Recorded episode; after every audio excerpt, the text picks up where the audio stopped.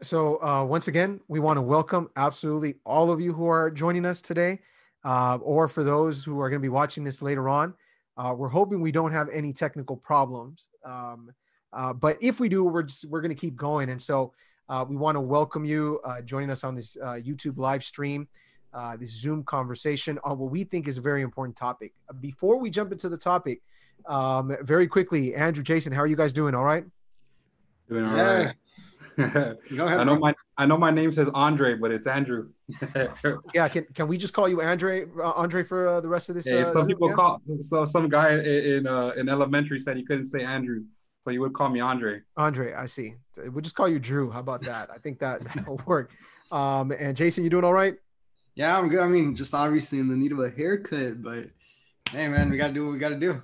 Hey, you know what? Look, I think everybody's hair is getting long. That's what I was trying to say last week uh, before I got cut off by Spectrum. So, um, you know, I apologize for that. But uh, you got to pay that bill. Yeah, yeah I, I, paid it. Don't worry, don't worry. I I I got paid recently, so uh, every everything's good. Should be good. Um, but anyways, uh, again, we want to welcome everybody that's watching us live. Uh, for those of you who are not going to watch us live and are watching us later on, that's okay as well. Uh, but if you are live, we just want to remind you that we do want you to be part of this conversation. Um, we want to just uh, give a quick shout out to Elias and to uh, Chris who are joining us. Um, I see someone by the name of Master Chief. I don't know who that is. I know what Master Chief is. All right. But I, am sure that is not the name of the person. So whoever that is, we want to welcome you. Um, yeah. If the Lord, hey, if the Lord's bringing Master Chief, man, I, you know what I mean? We're doing right. something good. doing, doing, doing something, doing something good. Um, I, I do want to just a uh, quick shout out uh, to all of the young people uh, that will be watching us out here in uh, Inland Spanish and High Desert Bilingual. I, I just want to make sure we clarify this, by the way. All right. Uh, this is a joint cooperation between both churches. Like, this isn't just Inland Spanish or High Desert Bilingual. Uh, if you look at um, the uh, the promos, it literally says High Desert Bilingual and Inland Spanish, right? So this is we're just trying to do something for young people, trying to do something in English, uh, so that we can all uh, get a get a good and and and and blessing right out of out of all this.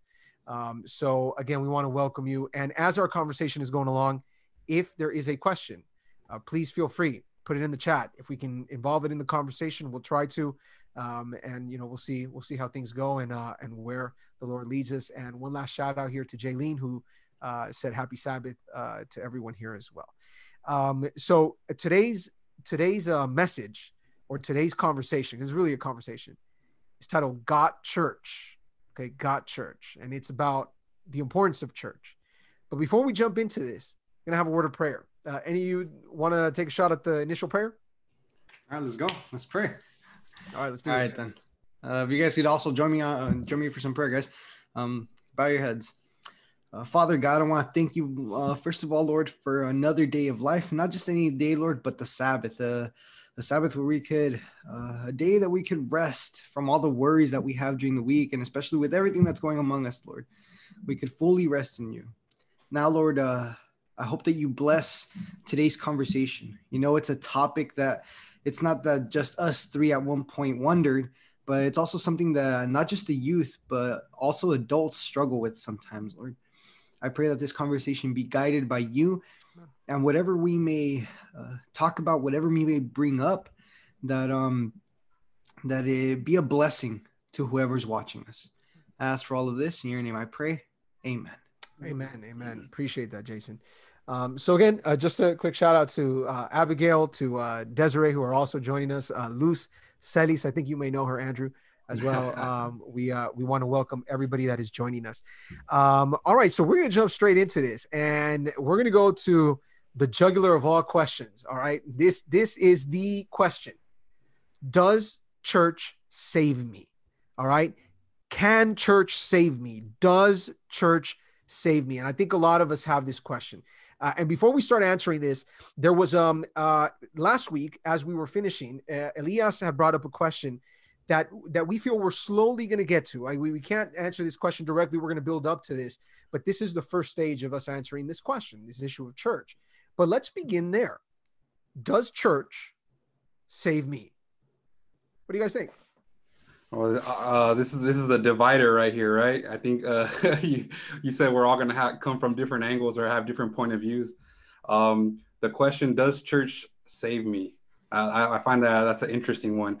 I, I want to say no and yes, right? I think when we when we think of the uh, the question, "Does church save me?" we try to sometimes oversimplify it, right, with our questions, and I think it becomes more and more not complicated, but it comes becomes deeper the more and more we look into this uh, this question.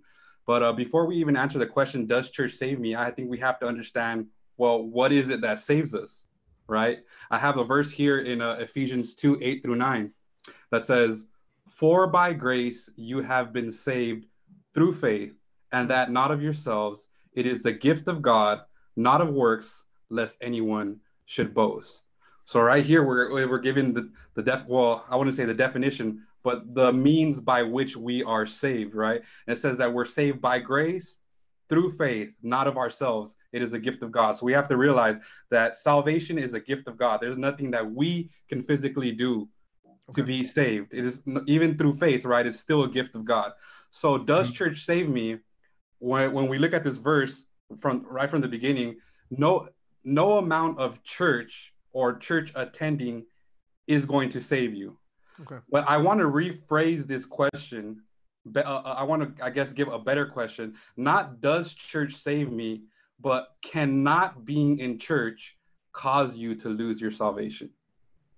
Okay. Well, they, I, they, they, sound like the same question, but they're not. So, okay. So, uh, and, and in fact, let me try to rephrase what you just said. So you're saying that the question, as opposed to does God save you? I mean, sorry, does church save you? Is can you lose your salvation if you don't go to church? Yes. Okay, that's, that's interesting. What about you, Jason? What do you think? Uh, does does have, church? I see this. I honestly see this from a different point because the question is, can church save me? Right.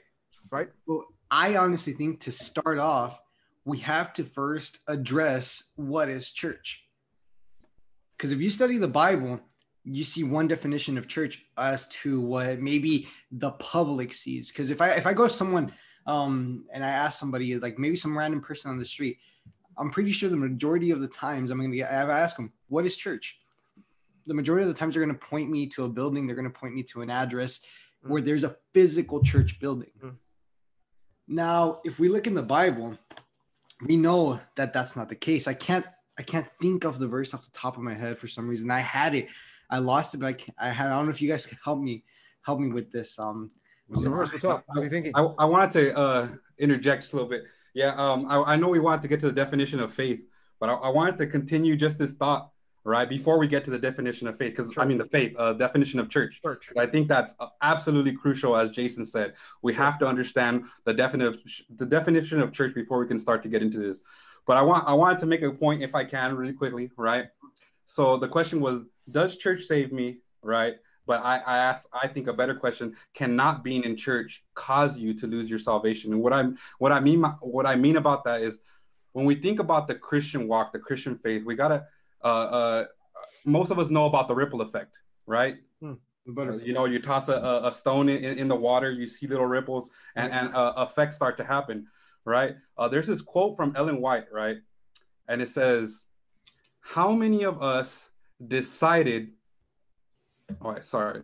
The the defects cherished in dealing with life's minor details pass into more important affairs. He acts on the principles to which he has accustomed himself. Thus, actions repeated from form habits, habits form character, and by the character of our destiny for time and for the eternity is decided. Right? The small habits, if we consider going to church a small habit, right? Or something small. So the opposite is true in us not attending church, right? Or going being part of a church, right? We form a habit. And the idea what I want to say is how many of us have ever known someone or myself in my personal experience, right? Where all of a sudden we say, you know what? I'm not going to go to Sabbath school this week. Hmm. And then and then all of a sudden next week's like, oh, you know what? I'm busy. I, you know, I'm not gonna make it to Sabbath school. I'll, I'll make it to the sermon. And then all of a sudden, uh, two three months down, you've given up Sabbath school, right? Now right. all of a sudden you stop going to church. You're like, oh, you know what? I got things to do, right? All of a sudden, you know, you stop going to church. You stop making that a habit, and all of a sudden, a uh, year two down the road, you're outside of church, hanging with the wrong people, right? Doing the wrong things, and asking yourself, what happened to my spiritual life, right? What happened as a habit uh, uh, in my life, right? And I think that's what she points out right here, right? The repeated habits Habits form character, and by the character, our destiny for time and for eternity is decided, right? So a lot of times we look at uh, uh, uh, this as a short term, right? When we think about the the Christian experience, we think about something short term, but we got to remember that the the the Christian walk is something that is long term, right? Uh, uh, Paul, in many places, he it calls it uh, the a, a race, right? Run as if to win the race, right? And um, in Hebrews 11, the faith chapter, right, it talks about all these people that that encountered different things, right, but they persevered, right, uh, endurance, right. This is what uh, the Christian walk is all about. So I think the question then becomes, right, if we look back at that at that verse that I said, "For by grace you have been saved through faith," right. So I think the new question then becomes, how much of church actually plays a role in that faith in that faith by which we are saved? Yeah fair, fair, enough. We're getting way ahead of ourselves though because because we're still trying to figure out this question if church has anything to do with my salvation. Um and and let me just say real quick there's a phrase in the book of jonah it's an awesome phrase where he says this is at the end of his prayer he says salvation is of the lord okay salvation is of the lord which to me tells me that it is god who determines how one is saved, by which method one is saved, uh, and how you receive the message of salvation. All of it belongs to God, not to me, not by anything that I can do or that anyone can do. Um, and so I, I, just just to make sure we got a consensus on this, because I think this is where, where Jason was trying to go to. Um, can we say that that uh, church does not save you in the traditional way that we think of being saved? Exactly. Is that fair? Okay. Yes. Right. And and now that being said, let me just add one more thing in here, uh, because Acts of the Apostles book written by Ellen White um, begins with a phrase that I've used many times. Okay. Uh, which and this is the very first first phrase of the book Acts of the Apostles, which is going to talk about the early church, and it says the church is God's appointed agency for the salvation of men. All right, I, I'm going to repeat that one more time. It's the church is God's appointed agency for the salvation of men, which means that salvation is of the Lord and we are saved by faith. That is true. But the church has a role to play in my salvation. The church cannot save me, mm-hmm. God saves me, but there is a role that the church plays. And, I, and I don't know where Jason was going with this. Yeah. Yeah, exactly. That's that's the point I was trying to get to because um this is my way of thinking because uh, even me in my experience, I was going to church. It's a physical church. I was there sitting in the sermon, all of this. But spiritually, there was nothing going on. I was just there listening. And maybe you guys even saw me like maybe like a long time ago. And sometimes we even see it in church. Like I would just fall asleep. Hmm. Like, I was just physically there. I never saw that. I never saw that. but mentally, mentally and spiritually, I just wasn't there like like like i was i just wasn't picking anything up like i would go to sabbath school i would uh, go to uh, listen to the sermon and just nothing was coming to me i was going to church. But there was no way that in the condition that i was at this at that point in time there was no way that i was going to be saved because i didn't have a connection with god. Sure. So so yeah so um i i think we got to start exploring this idea of of what role church plays in our salvation. And and let me let me share something that that I've always found interesting. Uh, there's a moment in Matthew chapter 16 where um, Jesus comes and asks the disciples, uh, uh, "Who do you believe I am?" Right, or, or, who do the people say I am? That's the first question, and then the second question is, "Who do you think I am?" And at that moment, G, uh, Peter confesses that Jesus is the Messiah, the Son of God. Right. Um, and immediately after, there's something interesting, and I and I, I know you guys have read this. I know all of those who are watching. By the way, welcome once again to everyone who is watching us right now um, and uh, who's watching us live. Uh, to uh, uh Cassandra Lopez, we want to welcome. Uh, to Tracy Dane, i.e. Jessica, we also want to welcome as well. Okay, um, but but check this out, right? After Peter confesses this to Jesus, he says the following, right? He says, um, you know, this was revealed uh, not by man, but by by by the Father and then he says, And I also say to you, I'm reading this, that you are Peter, and on this rock and and he's and Jesus speaking of himself, right? We're not going to get into that, but on this rock I will build my church, and the gates of Hades shall not prevail against it. And this is the part that I find very interesting. And I will give you the keys of the kingdom of heaven, and whatever you bind on earth will be bound in heaven, and whatever you loose on earth will be loosed in heaven. And so the idea here, if we're following the stream of thought, is that the moment that the church is established, the kingdom of heaven is unlocked. By the same manner, depending on the actions of the church, the kingdom of heaven may be locked, right? And when Jesus says to Peter, fascinatingly enough, right? Jesus says to Peter, Look, I'm going to give you the keys. Peter is the first one, as we know in the book of Acts, to preach the gospel, right? In Acts mm-hmm. chapter 2, after they receive the Holy Spirit, he preaches the gospel, which opens the door to salvation to all these Gentiles that never had it before. So Jesus establishes the church first, and then we enter into the kingdom of heaven, or all of us, right, have access to it by the actions of the church and of the church leaders at that time. So there is no doubt about it a role that the church plays in our salvation, if at least by opening the kingdom. Yeah, and and, and that's the, the only thing I want to state with uh, uh, restating that question. You know, how much of of church does it actually play in in our in our in our faith in our Christian walk? Hmm. Um, eh, J- Jason, you were I think were you trying to define what church is? Yeah. Okay. Well, let's look at that. How do we define church? Okay. There's a there's a text. I, I really that's why I was asking if you guys can help me. I just can't recall what the what what text it was where it defines what Genesis one one. Is it Genesis 1 1? No, no, it's not Genesis 1 1. Don't listen to this guy. Good guess. It's a good and guess. Actually, I wish I wish I could quote it because it was actually in a sermon that I heard directly from Pastor Mitch. You're gonna quote me on this. Oh man, I better know the verse. It's bugging me that I can't remember the text. I'm in trouble. Okay. But it was um it's basically stating that that the church isn't the physical building. Mm. I'm just gonna I'm just gonna summarize it because I can't I, I really don't know where the text is. I'm gonna look it up and I'll I'll give it to you guys. I'll put it either in I, the comments. I got, I got a text for you though to support that. If I allow me to read this text, uh, because I think it, it's an interesting one. This is First Corinthians 11, 18. Uh, don't lose your train of thought here. Uh-huh. But um, uh, Paul is writing and he says, "For first of all, when you come together as a church." I hear that there are divisions among you, and in part I believe it.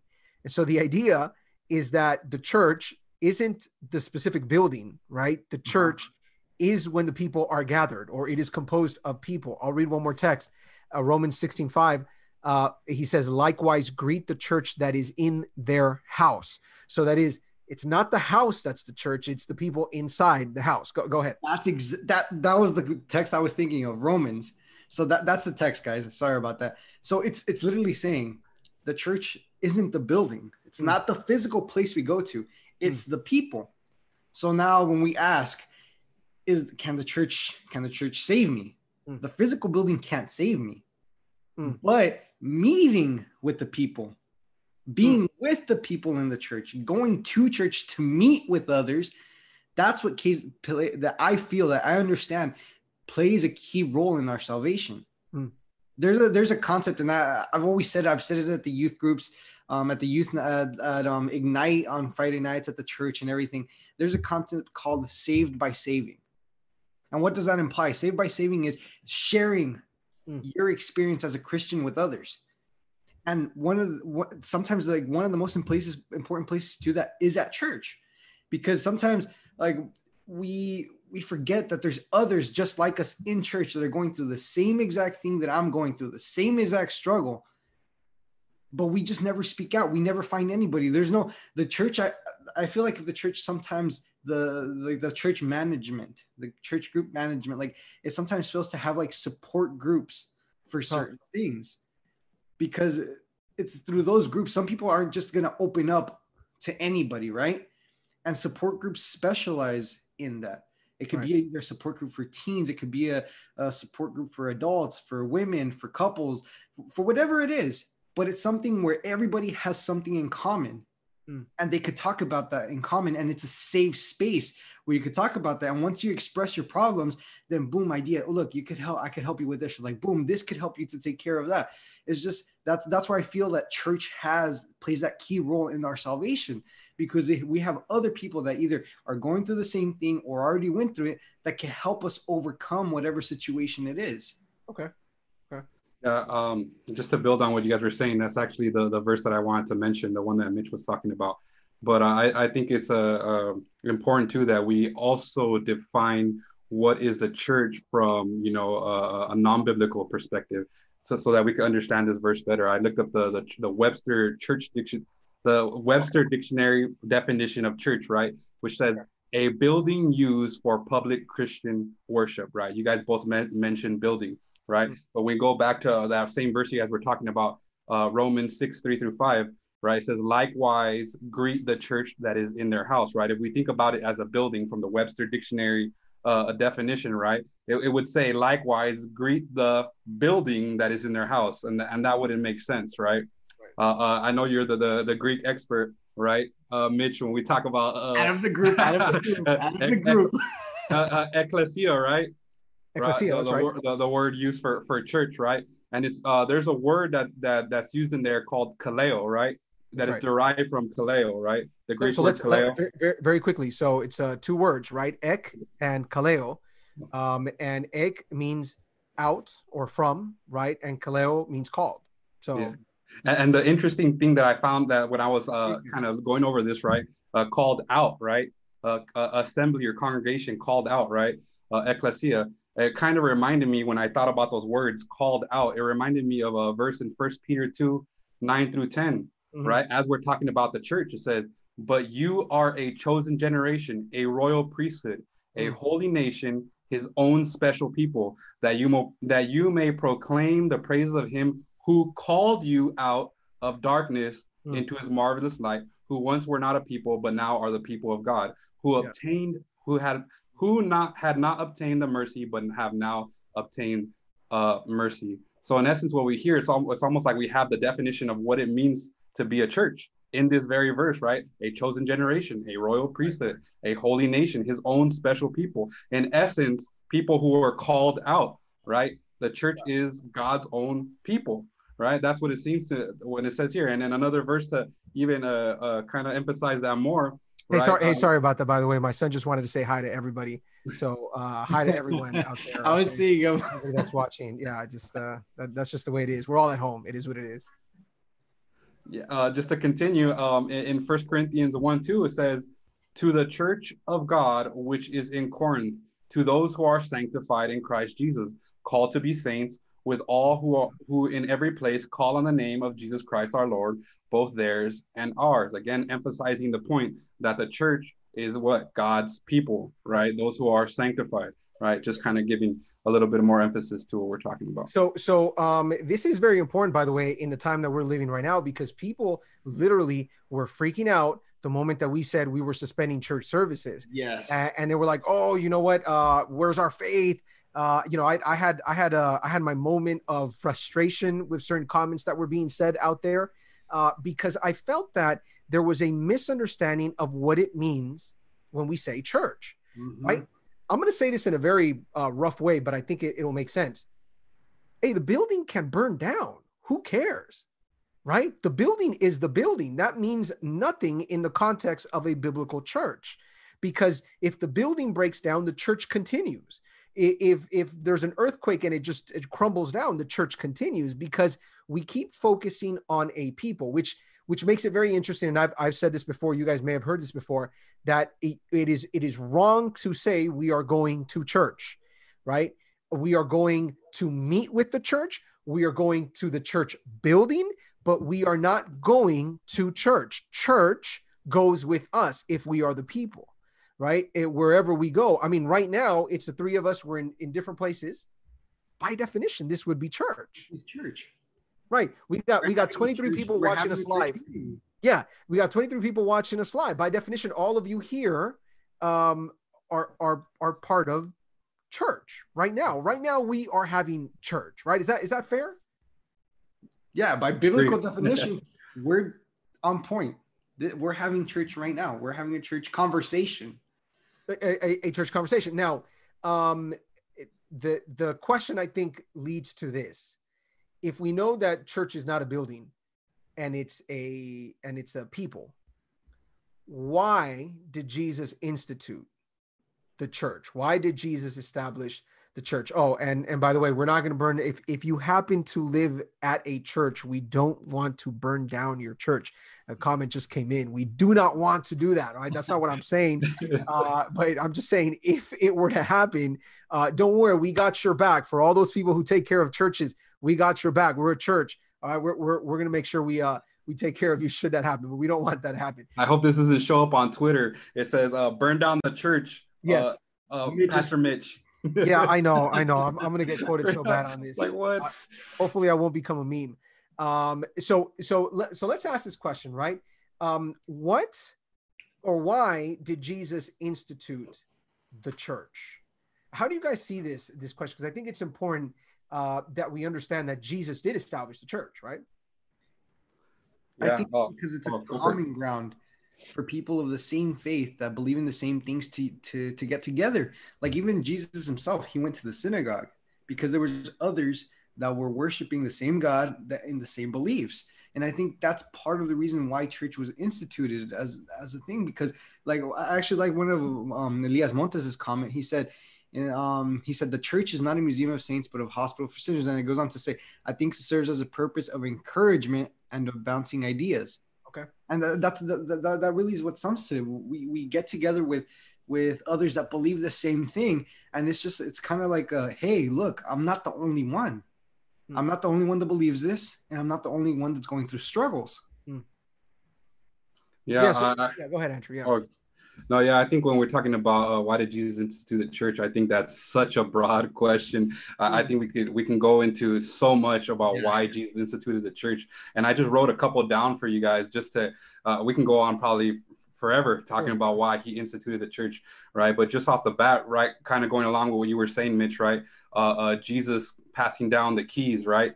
Uh, to Peter, almost as if to say, right, what Jesus had established here in his resurrection, he was now passing down that to Peter, as in as in to say, you continue this on, right? What I have established, right? And some of the things that I, I can think about, you know, why Jesus instituted the church, right?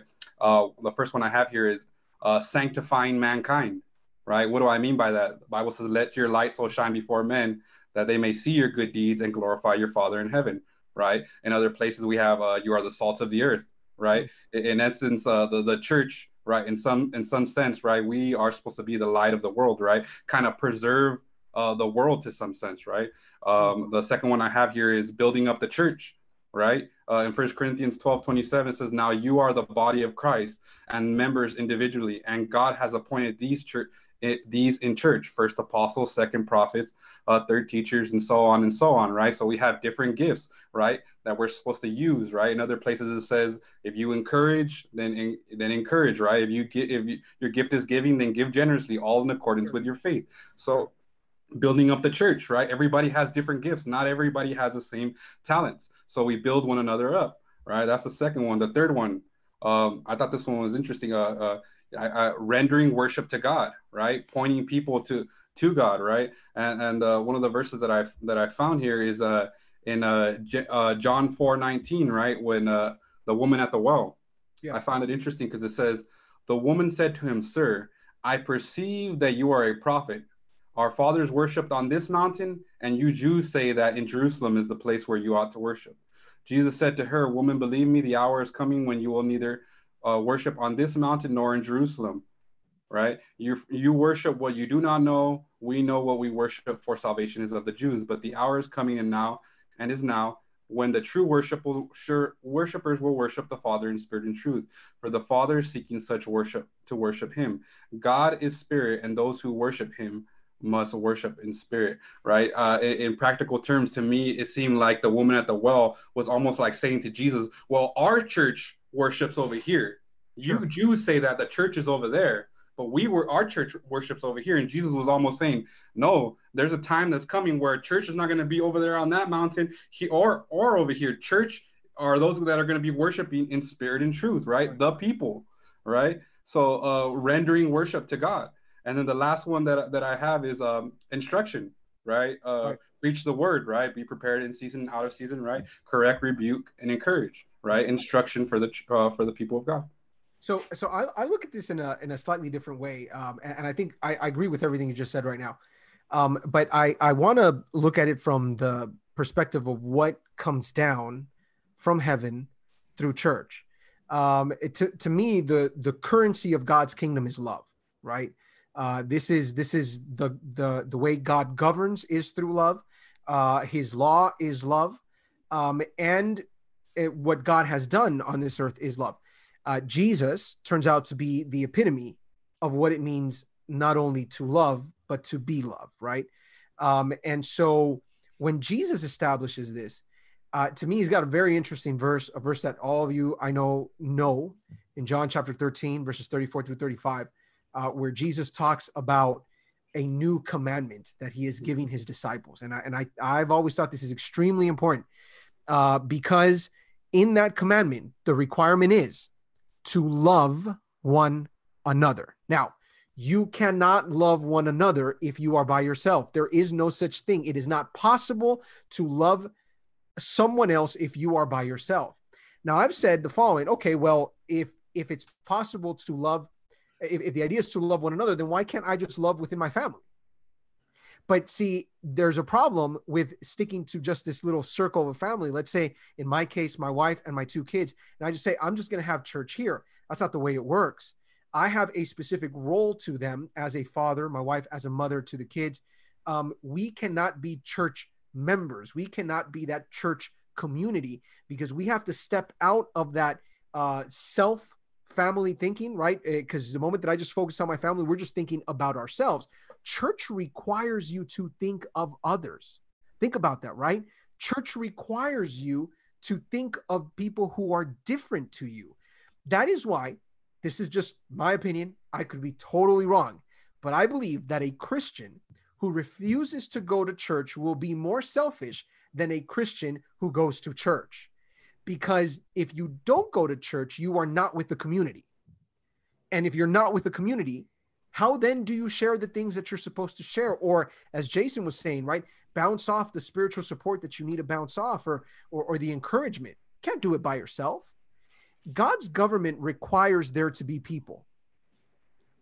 It's not a solo thing. It is not a lonely thing. It is not good for man to be alone. That is what we find in Genesis chapter 2 it is not good for humans to be alone. Church resolves that problem and allows us to uh, to keep the greatest commandment, which is to love God, and the next one, which is to love our neighbor. Both happen at church. Yeah, that's true. Um, actually, um, I actually even want to point out a text. Let me see, 18 verse 20. So Matthew 18 verse 20. So like sometimes we think like, okay, like why should I really go to church? Like, is it important for me to even go to church? And I believe if you don't really go to church, if you're not congregating with others of the same faith, like you're kind of missing out on God in a very special way. And this is why I have this idea. Eight, um, Matthew 18, verse 20. And it sure. says, For where two or three are gathered together in my name, I am there in the midst of them. Okay. And the, like God's with you all the time. But when you're there, when you're there worshiping God, Mm. When you when you guys come together to worship God, he's even there in a very special way. Like he's he says it right there. He's like, I will be in the midst of them. Mm. Like he's stating it himself, like he's gonna be there. Like that, uh, like there's things that if you don't go to church, if you don't, um, okay, excuse me, go to church meeting. Sure. We don't go to church. We go to sure. church meeting. If you don't go there, you're gonna miss out on a lot of things that God can do for you. You're gonna miss out. Sometimes, Jason, like I feel, yes. Jason, let me hold on. Let me, let me ask you because I, I'm I'm itching to ask you this. Would you say that that meeting with the church or going to a church service is a command by God? It is something that God requires of us. Oh man, that's a tough question. But I mean, Come on, give, give me a yes or no. Give me a yes or no. Come on. Yes. I'm going okay. to say yes. I'm going to say yes based off that, based off of including that verse. Okay. It's a command, especially if something. Why would Jesus tell you not to go somewhere where, or God tell you not to go somewhere where um, that He did that He instituted? If He started something, why would He tell you not to do it? Why would out of nowhere He tell you, "Oh no, don't do that. Don't go to church. You don't need to go to church." Why would He do that? Why would He go back on His own word? God doesn't do that. Once He says something, He never He doesn't retract from it.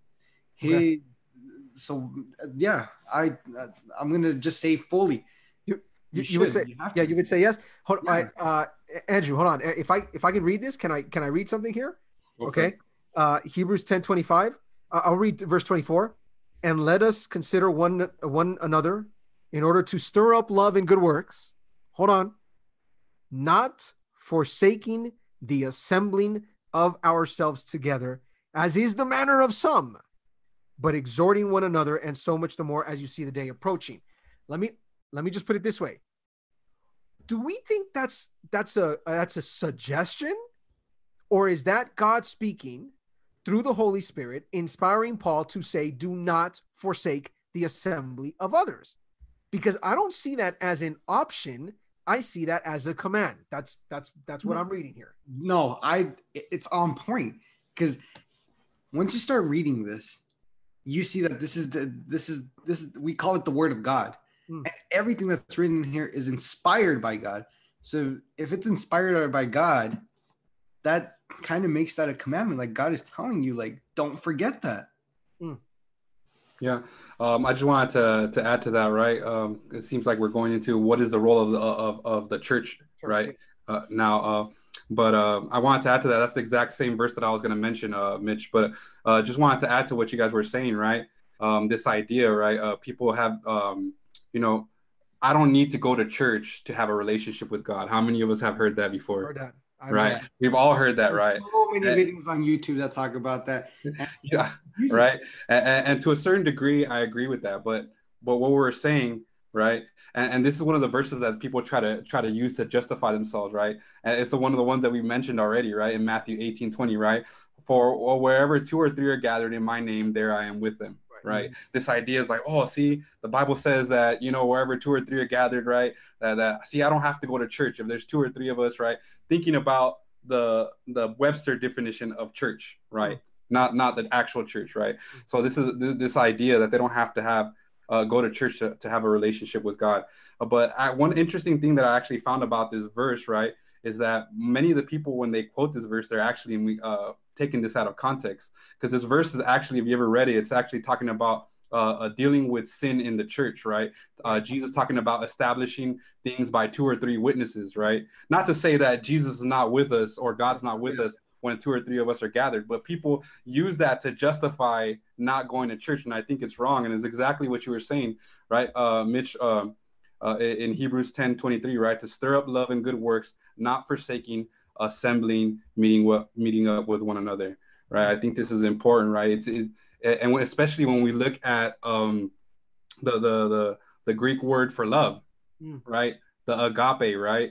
Hmm. It's not using the, any other uh, Greek word, you know, eros, phileo, uh, storge, right? Hmm. It's using the word agape, meaning unconditional love. When you look at that word, right, unconditional, how easy is it for you to love your brother that's next to you? How easy is it for you to love your mom or, or your sister or whoever's with you, right? It, you know, it's easy yeah, to love yeah, that. Say, but when say, you bring it say, into a, huh? and we say we say that uh, with brothers and sisters, like in our own home, uh, we are required to love. There is no option but to love, right? uh, but when it comes to church, sometimes that's optional. Like I don't know if I'm going to love my brother in Christ or my sister in Christ. And and I think that this this love, right, or or as we're putting it, right, is requires us mm-hmm. to practice that love, right, in a place where not everybody agrees with us, in a place where people are let's be honest at church sometimes you know people don't like you you know and you know and um, you know you have problems with people whatever you say you know it causes you to practice that love that unconditional love mm-hmm. right mm-hmm. um, I, I, wanted i wanted just to uh, kind of uh, take a step back real quick uh, and just uh, piggyback off of what jason said uh, with all these youtube videos And I remember there was one YouTube video that went viral, went I mean Yeah, crazy viral. I, I think I already know which one Uh, you're yeah, and he, and I forgot what the guy's name is because he's why I love pretty religion, popular. why I hate religion but love Jesus. Yeah, why I love Jesus and I hate and, but hate religion. yeah. Um, and and I, I it and it's very interesting because it got I mean talking about uh, a video that went viral and went millions and millions and millions of views, right? Um, and made me wonder and question if there is a difference between church and religion. Now, we we have to look at this for a second because I think that a lot of our young people who are deciding to leave church leave it not for the original purposes of why church was established. Hmm not not in not in seeing what jesus initially intended for church to be but they're setting their eyes on something different and we talked about why young people leave the church last week right? But but now this question of religion comes up. And and and so i wanted to see if we could explore this just a little bit right? Do you guys see a difference between church and religion? I think i think we we've kind of if we establish the definition of church the way we have that it is a people and not a place then religion is related to it but it's not the same right? What, what how, do you how do you guys see this? Um what is the difference between uh uh church and religion and by the way before you guys answer this uh, again we just want to make sure we give a shout out to all those who are watching us live at this moment if you're watching us afterwards again thank you for joining us um, if there are any questions any comments we do want you to be part of the conversation everybody's kind of quiet today okay Yeah, Master. Master Chief, we want we want a question, Master Chief. Ma- Master Chief, yeah. Uh, so, so if if there is something uh, question, we want to make sure we integrate it. We don't have all evening, but we want to make sure that that we get your comments in here. So let's go back. Church, religion. How do you guys see this? Yeah. Okay. Um, I, I think it's important, right, when we're when we're looking at this, right? And that sorry, that I did I yeah, cut yeah, you? you, you could have on. You could have on. Go for it, Jason. go for it, Jason. Go for it. Go for it. Mm. I can't I can't tell who's who's speaking. No, no, just go, bro. Just go. You're already said. Hey, Now I feel horrible. first the first will be last, and the last will be first. Let's go. Who wants to be first? Who wants to be last? Jason. Jason. Let let's hear what what uh, uh, church and religion. Okay. I I there's to me there's a difference. There's a clear difference. And I, I've even spoken, we've spoken about this. Mm. Religion, no matter what religion it is, a lot of it has a lot of tradition, something that's man-made. Mm. And that's what a lot of people focus on. They focus on like, oh, there's traditions, this, this tradition doesn't doesn't go with the Bible, this and this and this. So they completely throw out the idea of going to a physical church to congregate with certain people because they don't agree with a certain tradition, a religious tradition that they uphold. Okay. So to me, there's a there's a clear difference between what what is what is religion and what is um and what is church as the Bible dictates it.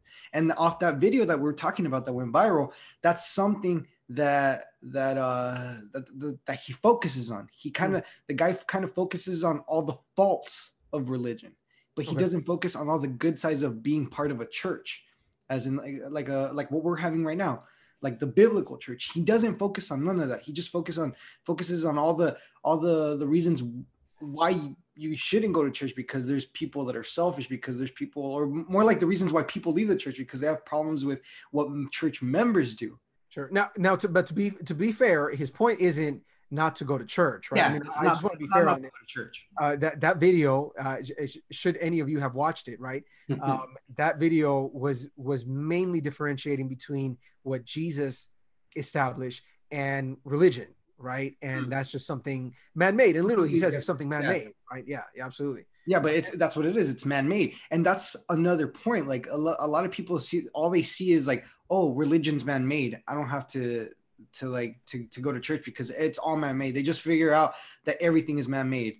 Like I, okay i get it. Let yourself be dictated by the bible but the bible is going to lead you to the truth. And based on your beliefs you're going to go to a church to a physical church where the congregation believes the same things that you're picking up off the bible Sure. Perfect. Uh, Andrew, before you start answering this, I just want to bring in these comments because I think they're good. Um, Elias is writing and says that uh, religion to him is the adherence to a set of doctrines and ideology, and the church is a group of people, as we've defined, that follow Christ regardless of the nitty gritty. Um, I'm assuming those are the details of religion. Um, and uh, Jaylene writes that sometimes as church members, we confuse church with religion and we forget what the true meaning of church and religion is and that can misguide us on our path right? Like take us off on our path what what say you andrew? Yeah, uh, church and religion.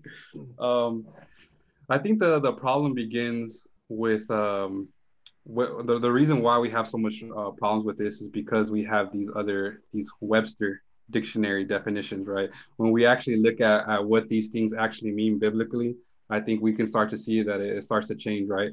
Um, we said that a church is a building used for a public christian worship right and if we use the webster dictionary of of, uh, of of religion then that would mean the act of worship in that building so we have the church which is the physical public, the physical building, and religion, the act of worship that happens in that building. And the mm. problem when, comes when we reduce it to merely those two things, right? When we when we reduce it mere to those two things, you know, I, I was reading this um this article that I had mentioned a long time ago, right? Where this thing, right, us as Westerners, right, we have this thing where we bifurcate religion, mm. right?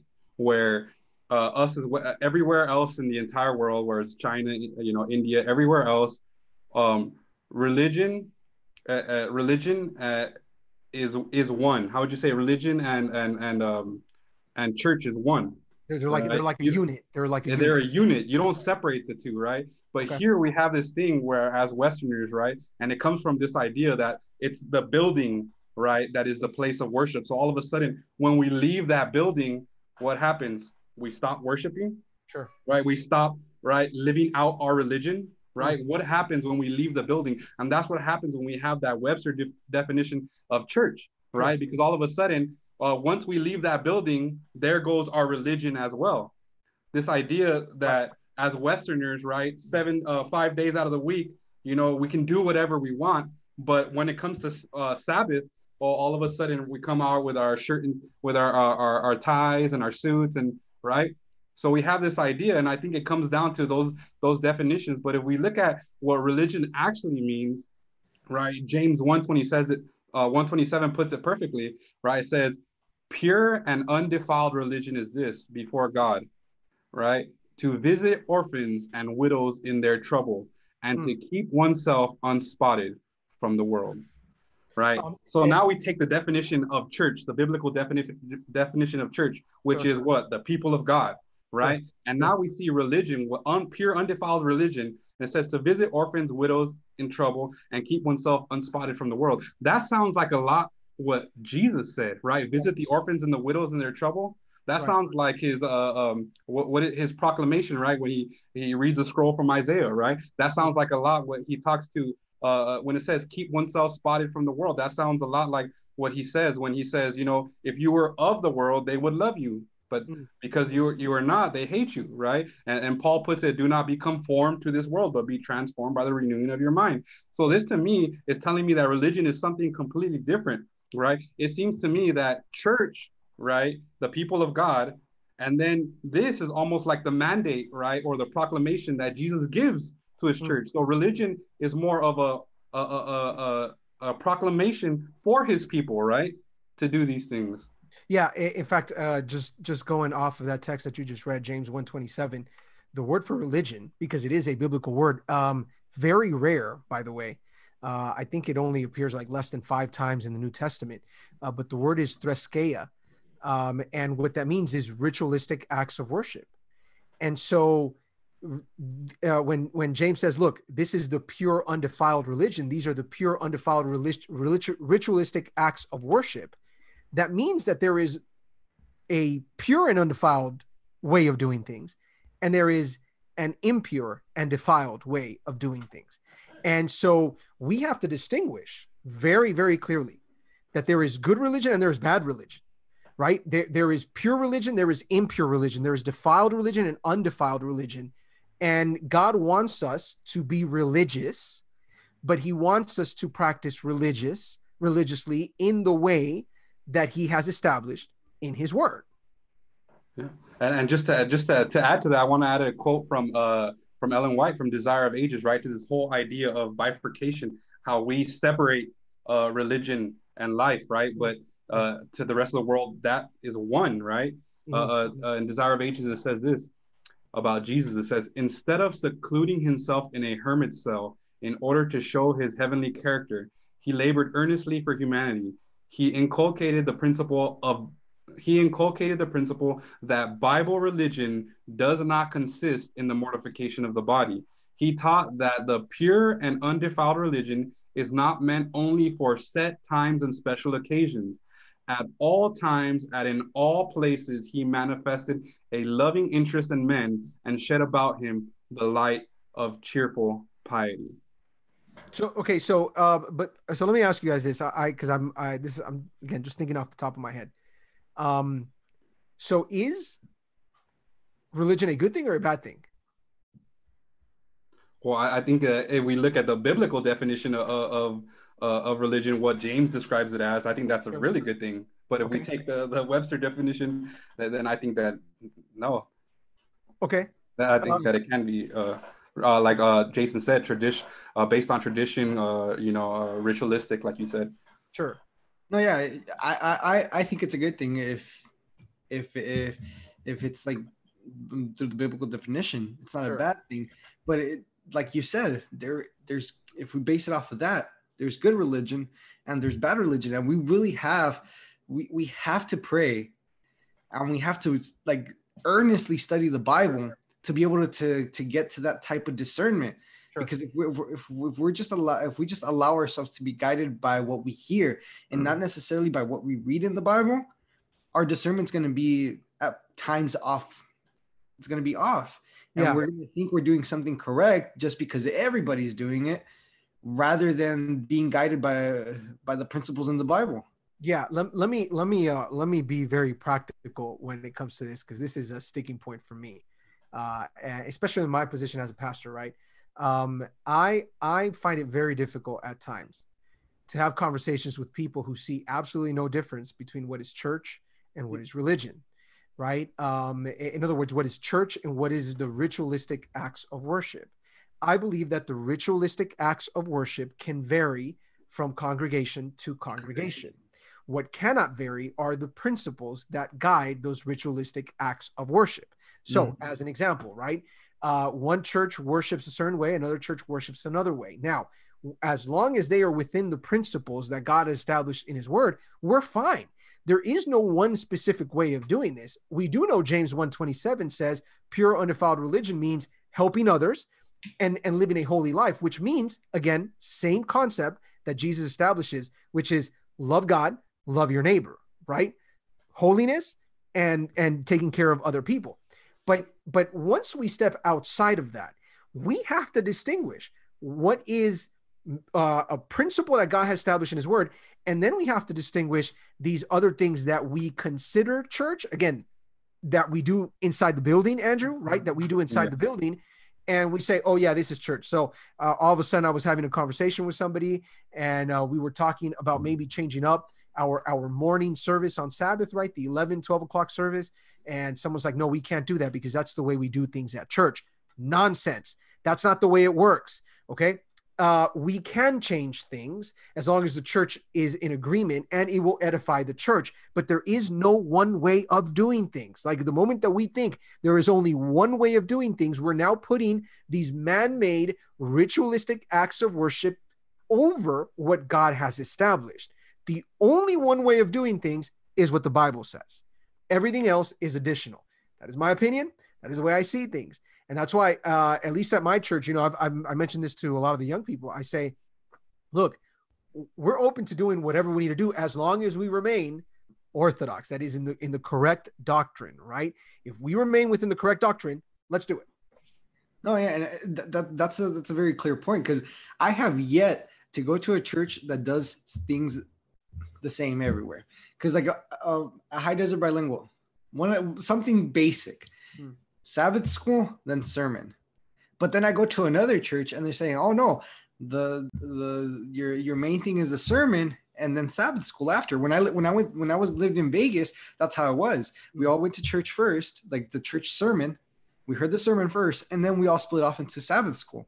Yeah, but it's all covering the same thing. It was yeah. just done in a different format, and uh, it's, it's that as long as it sticks to the biblical principles, as long as it's still teaching the truth, sure, there, there there is no specific way of doing things. There's no there's no there's no guidelines in the bible like oh no you have to have coritos first. Oh no you have to have this type of worship first. You have sure. to do this prayer first and sure. then you could do the sermon. There is sure. no way to do that. Sure just- and and and let me and let me say this jason just because a question came in right here. I, I, don't know if you can see this but i think it's a very good question right uh, the idea is so long as the principles and worship is pure there can be many types of traditions and methodologies, such as in drums, dance, and contemporary music. Let's separate what we're trying to say right now. Okay. When we talk about ritualistic acts of worship, let's let's specifically say what the Bible tells Christians we should do ritualistically right? We know we're supposed to take communion because Jesus mm-hmm. told us to do so. We know we're, we're supposed to wash our feet because Jesus told us to do so. And we know we are supposed to uh, participate of baptism because Jesus told us to do so. Now, where in the Bible do I get this idea of music or that music has to begin? Look, this is how we do things. You know, uh, we sing first and then all the officials walk up in the front. That, that's not in scripture. By the way, that is a third century production when the church and the state combined together. Okay. If you go back to the third century, that's when these mm-hmm. things started happening. Now, I'm not saying those are bad. Let me let me just be clear. Okay. I have no problems with those. All I'm trying to say is let's distinguish things and that the principles that are established in God's word go above and guide everything else that we do. So, in regards to drums, in regards to dance and contemporary music, all I would say is what is the principle of worship that God establishes? If there is a principle of worship, that is what is going to guide whether or not you use a drum, whether or not you dance or you listen to contemporary music. That's what we're trying to say. Which, by the way, we're not going to get into the contemporary yeah. music because that's a whole different subject. Yeah, that, that's what I was gonna I was gonna yeah. say. Yeah, the the mute that whole music one that's gonna have to be for a whole a whole nother. Uh, we're gonna have episode, to have a right? separate conversation. But, yeah, nonetheless, we're gonna cover but, it eventually. But yeah, but I wanted to uh, mention just to kind of piggyback off what you guys were saying, right? I think uh, the I guess the gist of everything is that once the the like you said the rituals or the tradition uh, uh, go above the principles of the Bible or the principles of God, that's where we start to have a problem. You know, there's a scripture uh, I forget where it's located, but it's um right uh it's in the Gospels, right? When the the, the disciples are thinking back to what Jesus said, right? He yeah. says, "Zeal for your household will consume me." Mm. In essence, what he's saying is all these practices, all these traditions, all these things, right? Or the temple, you know, or, or all these things that we put so much emphasis, right? If, if, if it comes to the point where you can no longer see Jesus, right? Because there's so much focus on the tradition, on the culture, on how we do this. If if it's hard to see Jesus in that, that's when I, I think it starts to become a problem. When that stuff starts to overcloud the message or or uh, you know or the gospel itself. And that, that's ex- that's exactly one of the messages like of Jesus that he was trying to like spread around in his days. Because if we look at the Pharisees and everybody that was involved in the synagogue, everything was ritualistic. You couldn't walk certain days on certain steps on Sabbath. Like there was so many rituals that everybody forgot the essence of what it what it was to know to know God, what it was to talk about God. Now Jesus came and he's like, "Hey, I'm going to heal on the Sabbath. It's good. I'm doing God's will. I'm going to heal." Hmm. Like I'm gonna, I'm gonna talk to others on the I'm gonna I'm gonna walk around and talk to others about God on the Sabbath. Like they they were so uh, lost hmm in their own um, religious way of doing things that they forgot what the Bible was, what their what what the Torah was really trying to teach them. They right. completely forgot about that. Right, right, right. Yeah, and I, and I think I think that that's a very good example of what happens when the rituals take over mm-hmm. the principle. And aside, I mean, look, uh, just as an example, right? If we do something in our ritualistic way of doing things, which by the way is not a bad. Um, and let yeah. me be clear again: rituals are not a bad thing. I think rituals are an important thing in practicing commitment to God, right? Um, and, and, I think traditions are also a good thing in be, being able to pass down values from generation to generation. I think that's important. But I do think that there comes a moment where uh, if there is a principle, for example, let's just say the Bible wants us to be united, right? That is clear um, that is a principle. Unity is a principle in scripture that must be manifested among Christians. If all of a sudden the way we do things when we get together as a church starts dividing the church, we have a problem. Yeah. I'm gonna I'm gonna, I'm gonna give you guys a, a very uh, uh, a very common example that happens. I'm gonna speak of Hispanic churches, right? But el arbolito de Navidad, right? The, the little Mhm. Christmas tree. Like every single year, we have the same argument. Now, this has always been my point of view. If this is going to split the church, stop it. Stop it. Don't try to force something on a group of people that all it's going to do is break up the church. We should be uh, striving for unity over a Christmas tree. Like like that's like that's bottom line, right? Unity is greater than where the Christmas tree is going to be placed. And so when when all of a sudden that becomes a contentious issue, I go back to what Paul says, right? He says, look, you guys got to start thinking of others before you think of yourself. Consider others greater than you than yourself. So I got to start thinking, how is this going to affect my brother, my sister? You know, how is going how is this going to affect my congregation? Is it going to be a problem? And if it is, we got to stop that because there's a principle that requires me to be united, right? Um, and, and that's important. Um, eh, but let me let me uh, segue this because we got to start uh, wrapping this up. Yeah. Um, eh, and this is something that I think Andrew, you've been trying to get back to.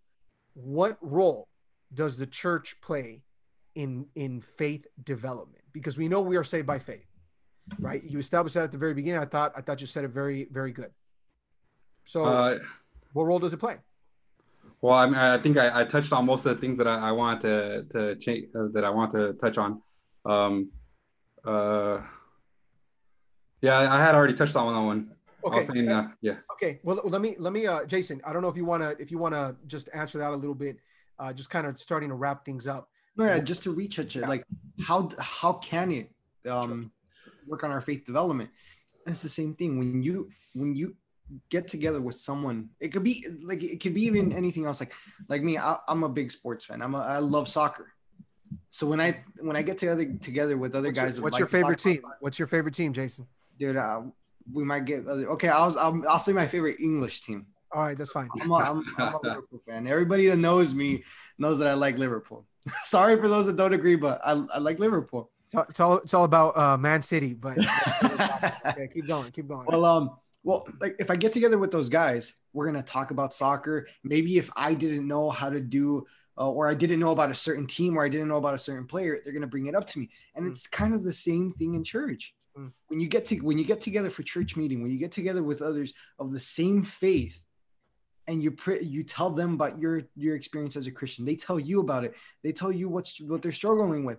There's gonna be some th- th- there's gonna be some type of some or someone's gonna help you with that and um, maybe you didn't understand a certain thing about the bible that person does and they explain it to you it makes sense now you you are enlightened now you come to a truth that you didn't know and that's part of part of going to church part of being part of a church. Sure. you start Sure. learning things that you didn't know. You start experiencing things that, that you didn't know. And then also on top of that once you start doing that once you start um like congregating with others then comes the concept of save by saving.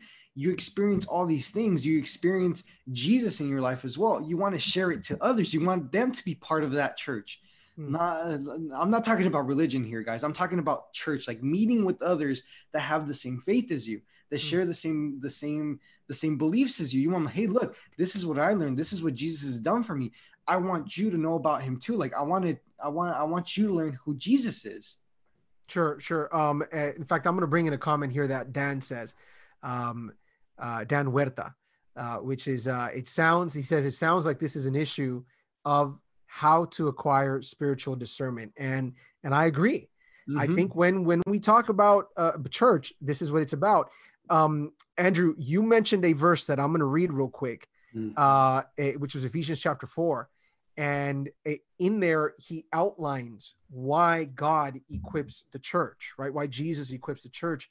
And in verse Mm. 12, this is Ephesians 4:12. He begins by saying, "For the equipping, uh, uh, for the equipping of the saints for the work of ministry." Uh, so uh, in church, we are equipped to go and serve others, or saved by saving, as uh, as Jason was saying, right? Um, for the edifying of the body of Christ through church, we edify ourselves, right? The entire body gets better and better um, till we all come to the unity of the faith and the knowledge of the Son of God. Church makes us closer, unites us, right? Um, that we should no longer be children tossed to and fro and carried about with every wind of doctrine. You were talking about that at the beginning, Andrew, right? Mhm. This idea that uh, correct doctrine. We uh, to um, Paul says this to Timothy, right? Look, at your church, you got to make sure that you are teaching correct doctrine. So these are all the benefits that happen when we congregate together as church. If we don't have those things, we're in trouble. We're in trouble. I find it very difficult if we do not meet how you can be united as a church. By the way, I don't know if people know this, but uh, the people that uh, go to your church building, the people who you consider your church, those are the people you're going to be spending eternity with. You ready to spend all of eternal life with these people? You better start getting used to it. You know how you get used to it? Go to church. Go. Actually, I'm gonna I'm gonna bring up a text, and I'm actually gonna quote Pastor Mitch on this again. Um, like uh, the Bible actually gives us of certain characteristics that a church should have, Mm. like a church congregation should have. Um, now let's go to it's a, I found it's found in Ephesians chapter five, starting at verse twenty six. Well, technically 25, but it, it starts saying, verse 25 starts saying, Husband, love your wives just as Christ loved the church and gave himself for it, Mm. that he might sanctify and cleanse her with the washing by the word, by a washing of water by the word, that he might present her to himself a glorious church, not having spot or wrinkle or anything or any such thing, but that she should be holy without blemish. Mm. What, what are some characteristics that, that, that, that it's saying? Um, it's saying that the church should be sanctified, it should be clean, it, um, it should be glorious without a spot or wrinkle, that it should be holy. Now, it's we just we just have to look at some of the some of those words like just sanctify like we're not sanctified ourselves but this is more so saying paul right here is more so saying that these are the things that we should aim to be as a church. Mm. we should and since since we earlier said that the church is ourselves that the people make up the church. If Mm. that's if, if that's what we're clearly understanding from the word if we're the church then that's how we should aim to be. A lot of people don't go to church. A lot of people try to leave church because they're just looking at the people that constitute the church. The, like mitch was saying earlier the members and if like we have to be like he was saying like do you really want to spend eternity with those members of your church? The thing is that if we're all aiming towards this goal to be clear to be pure to be sanctified it's going to be more than easy for me to spend my eternity with that church member. Sure, sure. And, it's gonna and just, more than just easy. And th- but that that's something that we have to understand that this is the goal that is to be like that. This mm. should this should be our aim. Yeah, and just to add to that, right? You know, the Bible said just as the the husband is the the head of the wife, Christ is the head of the church, right? If Christ is the head of the church, right? And, and like we're saying, if Jesus, God, is his main attribute is love, right? Then this idea that that we are his church, we are his holy people, we are the ones that are supposed to be showing that love to ever to the entire world, right? We are the supposed to be the embodiment of what love is to the entire world. Hmm. Yeah, absolutely. Um, by the way, I, I I'm a firm believer that church will not save you, uh, but you cannot be saved unless you're part of the church, uh, because Jesus is coming back for his church. where is church He's coming back for church. That's what he's coming back for, right? And I think that there will be some that'll leave. Uh, Andrew, you look like you got really excited there. You wanted to say something. No, I, I was gonna say something, but I, Okay. No, but let- no, but I, let's- I would ask you: is, is church optional? Uh, yeah, well, look, I already said that to you guys before, uh, earlier. I, I I do not believe that church is optional. I believe that you Ah. must come to church. But you know, people are going to say, "Oh, look, it's the pastor speaking, whatever." Right? He wants people to go to church. I just don't see it optional. Hebrews 10 tells me that it is not optional. It is a command. We are not to forsake the assembly of others. That that to me is clear. And it go, all goes back to the issue of discernment. Like a lot of people, are like, oh, what church, what physical church building should I go to? Then they start deciding, like, oh, what religion, this and this and that, what denomination. Read this. Hmm. This is going to guide you to that earnest study of the Bible and earnest prayer, fully, full heartedly. It's going to lead you to, to, to decide where you should congregate, to which congregation to belong to. That's that's really what it is. Yeah. God isn't going to lead you somewhere, and I've said it before in another one of our ch- conversations. God isn't going to lead you somewhere where he knows you're not going to grow spiritual. He's not going to grow you somewhere where he knows that you don't you're not going to belong. Mm. That's going to leave you that's going to lead you far from him. He's going to lead you if you're looking at it, look searching for him out of your whole heart. He's going to lead you to the correct church, to the correct yeah. congregation. Yeah. Yeah. And just just to add to uh to what Mitchell was saying, Mitch is not saying that that church is mandatory, like that we're gonna go over here and uh, do a church and state, and we're gonna we're gonna do a mandate, right? Everyone has to go to church, right? So what I meant is that is church optional? Yes, church is optional. You you don't have to go to church, right? Correct, but correct. then I would ask people, is salvation optional? Correct. That's optional. Right. That's optional as well, right? Right. God, God's not God's not going to force you to go to church. No, exactly. But but if you are going to adhere to what God commands, you got to go. Um, let, let's let's finish up with this. Uh, and again, we want to thank everybody that's joined us so far. Uh, we really appreciate your support and all the comments that have come in. Um, people on the chat right now are really excited of spending eternity with each other. So you know this is this is great.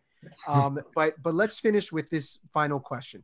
Um, if a young person is thinking like, man, I can't wait. Let's say they're underage and they're thinking, I can't wait until I turn 18 and I'm gone. I don't want to go to church anymore uh, or someone who is older than that, right? And it's just weighing the options. Is just thinking, man, should I keep going? Should I not keep going? What advice would you tell young people um, uh, about going to about assisting uh, and and congregating with the church? Let's let's start let's start with uh, Andrew. Let's start there.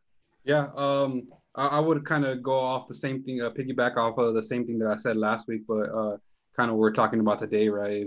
You know, I would just say to that young person, you know, if if church up until this point have just been an experience where you know five days out of the week you've just done whatever you wanted. And then on, on on sabbath day you came right because you were forced by your parents right? Don't really want to be there but you come in a suit and tie. And and church is this experience where you know uh, it's just a burden to you right to come to church right?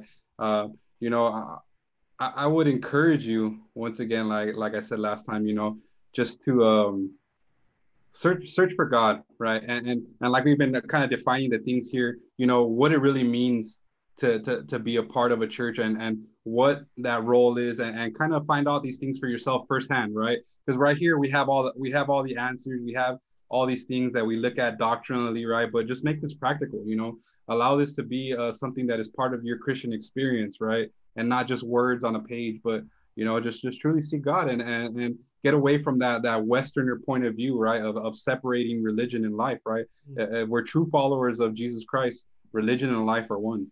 Right right. Jason what, what final advice would you give to someone about about going to church? I'll, if, if they're deciding like they're still choosing like whether it should stay or not i would honestly i would say pray about it. Yeah. Pray because I've said it before, and I'm, I'm just, it's just a, that's just how it works. Pray about it, and God is not going to guide you somewhere He doesn't want you to be. He's not. If you're, if you're really struggling with the fact of, hey, should I stay at the church that I'm at? Should I keep on congregating where I do? Pray about it. If, if, God, He's just, God's just not going to give you a wrong answer he's not gonna he i like i'm just a true believer of that because it's it's my personal experience like that God isn't going to lead you somewhere you're not supposed to be. If he if you're going somewhere where you're not supposed to be, God is going to give you all the red flags. Sure. And he's going to throw all the signs in your way to tell you to turn around. Sure. But it is your choice to choose it. Mm-hmm. He's going to give you all the answers, but it is your choice. It is your option whether to stay in church or to not. No matter what God gives you, no matter what he throws your way to make you go the other way. If you decide not to, yeah, that's your decision. Yeah. God isn't going to force you to it, but just pray about it. He will guide you in the correct way. Yeah, absolutely. Um, there, there are a couple final questions coming in. We got maybe like about five minutes left. Um, but um, uh, uh, there's the question about church hopping. Is church hopping a good thing or a bad thing? Uh, when, when is it bad to church hop? Um, and uh, and I think I, I, this is what I was going to say as my final advice, right? Uh, I think we sometimes set our eyes on the wrong thing when we talk about church. Um, uh, we got to stop setting our eyes on people and we got to start setting our eyes on what Jesus wants us to be within that church. I do find that um, it's a challenge, in my opinion, um, to church hop and develop community. Hmm. And what we see in the New Testament is that community is developed, not church hopping. The only person that ever church hops is the evangelist who's out there, you know, preaching the gospel in different places. Now, I'm not saying don't visit another church. That's definitely not what I'm saying. But in in that train of thought, I would just say you got to find the right community for you. Now, truth is very important, and truth is above all things, right? Um, and as Jason said, uh, if you want to know which is the right church to go to, or, or, or who has the the right the right thing you know hey take out your bible and and and read and what it says right? And you know one of the things that joins us as seventh day adventists is that we believe that uh, the sabbath was established in creation was reaffirmed before the exodus chapter 20 uh, 10 commandments. It's uh, reaffirmed again in exodus chapter 20 um, it's affirmed once again by jesus and it is not changed by the apostles um, in the new testament. And so uh, you say, well, Seventh day Adventist church. But the interesting thing about Seventh day Adventist churches is that there is a great variety of different churches out there. And mm-hmm. so uh, to me, you got to find a place that will help you develop community.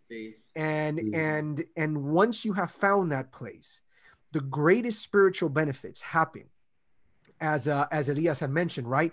Weekly when you meet with these people and you talk about your week and and you see how things have been going and you pray for each other and, and, you're there through the struggles and you're there through the ups and you're there through the downs that is how you truly become united. You cannot do that by church hopping by the way. That's it almost impossible to do because you need to develop relationships and church is the perfect place to develop a relationship with god and to develop a relationship with my fellow man right? Um, and I think that's important, Andrew. Yeah. Yeah, and going to that that point, you know, the I think the you know not to get to whoever answered the question, right? That whole uh, church hopping, I think it kind of uh, the question, right? Is it okay to church hop? Kind of tells me about well, whoever is church hopping a little bit tells me a little bit about you know their state of mind, right? It, uh, a lot of times when we we are looking for churches, right? Like you said, we want something that fits us, right? And of course, we're going to look for something that fits us, but there is no perfect church. There is no perfect uh, anything, right? Or, or environment. So I think the question should be is where can I do the best that I can, right? For the church. You know, where can I use my gifts the most to be able to help the church as opposed to what can the church do for me? What can I do for the church? I think I think there's a give and take though, right? I mean, yeah, you also absolutely. have to find a place that allows yeah. you to develop spiritually right exactly and then but but we should always be thinking what can i give as opposed exactly. to what i can exactly. receive i agree i agree mm-hmm. um there, there was one final question here about church discipline and sanctioning. We are not going to go into that question. That, hey, that wasn't Master Chief, was it? It was not Master Chief. No, Master Chief. but but that was a that's a very very fascinating question and i think we're going to have to revisit that in the future. Yeah. Uh, what do we make of that right? Uh, but but uh, today's probably not the day and we wouldn't have time to answer that. Um broad topic. Yes yeah, absolutely, absolutely. Absolutely. And and just so all of you know we want to keep this up. Uh, we want again we thank you for all your support. Um, we want to keep this up weekly at least during the quarantine. Once the quarantine is done we're going to try to figure out what to do but we want to keep these conversations going um, and uh, we've uh, we've we've decided that at least weekly we're going to try to do this, and for now it'll probably be at 4 p.m. Uh, eventually, we're going to try to find new avenues in trying to make sure that this message reaches all of you. Uh, but we want to thank you uh, for just joining us, for being live with us, and for sticking around with us for an hour and 20 minutes, because that's how long we've been talking. So, um, uh, with that, we're, going to wrap it up. Uh, Jason, Andrew, once again, thank you guys so much uh, for uh, for talking to me. Um, I mean, I, I talk to my wife and I talk to my kids, uh, but it's nice to talk to people, you know, outside of this house. Uh, I'm just kidding. I, I talk to people outside of the house, right? Uh, but it, it's good to have this conversation. Um, and just so you know, the meme has already been released. I already received a text oh. message saying that I said burn down the churches. Okay, so hey, hey, send me that meme. Whoever whoever created that one. No, I'm I'm trying to block it's it. Going viral. I'm asking that. So and we got a message from Master Chief. He says he's going to come up with a question next time just for Andrew. Yes, you gotta be ready, bro. You gotta yeah, be- there you go. You gotta be ready. Uh, one last thing, please share this video share it with others. Um, you know, put a like on it on YouTube. Apparently that helps us. Some algorithm. Spread the word. I don't know, but definitely spread the word. Uh, and this this conversation in particular, I think was is very important to be shared with as many people as we can. a lot of people struggling with that. No, not um, just that, guys. Also, um, keep keep your eyes out on social media. We're gonna try to start um pushing out the promos for our next conversation a little a few days earlier. So if you guys see it mainly on Facebook, sometimes on Instagram, but if you guys see that, if you see that promo, keep it in mind and share it. Don't forget to share, share it. Please share, share More people get to view this stuff. And we're, we're, we're not doing this to get the views. We're just doing it out there, throwing this out there so other people could hear because maybe they have the same struggle. Yeah. Maybe they have this question in mind. Definitely. And if we're able to help them with that, that that's really what we want to do. That's yeah. the whole purpose of this. That we yeah. want to help others that might have this question in mind, that might be struggling with a certain topic. So go ahead and go ahead and share absolutely. it. Like share it as many times as you want with whoever you want. Uh, absolutely, absolutely. If you, if you, press that like button, press that share button too. That's exactly. Right. That's, correct. That's correct. Anyways, we're gonna wrap it up. Uh, just as a quick reminder, once we're done here in about 35 minutes, uh, we're going to begin uh, our Sociedad Jóvenes at Inland Spanish, but I want to invite everybody that is on right now because we are going to be talking to Jennifer Osorio, who is the Chief of Environmental Health uh, Services in uh, San Bernardino County Public Health. And uh, she's going to be bringing us information about coronavirus, where we're at as a county. Uh, we're going to be opening it up to questions. So please, please join us. I think it's going to be a conversation that'll help all of us um, no matter where you're at, but specifically if you are in the San Bernardino County area or near it, right? I think it's going to be important. Uh, with that being said, we're going to end with the word of prayer. Um, uh, who prayed at the beginning? I don't remember. Uh, was that was Jason? Okay, Andrew, lead us in uh, that final prayer, please. All right, Star heads. Dear Lord and Heavenly Father, Lord, we come before you once again, um, just asking that you would uh, continue to be with us as we're closing the Sabbath, Lord, as uh, we just went through this this uh, interesting conversation, Lord. Uh, things that we're trying to do that are very relevant for uh, not only the young people, for some of the topics that we touch on, but for uh, everyone that's watching, Lord. Uh, you know that just like Jason said, you know, the only, we we want to share this not not because we're trying to to to gain some something, Lord, but we just really want people to become aware of some of these things, right? Some of these. Uh, mm. uh, uh, misconceptions about uh, what we think about on these topics, Lord, but only only so that we may be filled by your spirit, Lord, and that it may help us in our Christian walk more and more. Lord, I just ask a blessing on everybody that's watching and, and on us as well. As a name, I pray. Amen. Amen. Amen. And once again, thank you, everybody. Genesis, Elias, Charlie, uh, Michelle, Master Chief, uh, Desiree, uh, Chris, every everybody. I'm, I actually noticed my little brother was on today, so shout yes, out to Jared as well. Absolutely. Uh, we want to thank all of you for joining us. And we hope to see you next week at 4 p.m. God willing, God give us life. Be safe. Wash your hands. Okay, wear those masks. And uh, we hope to see all of you soon.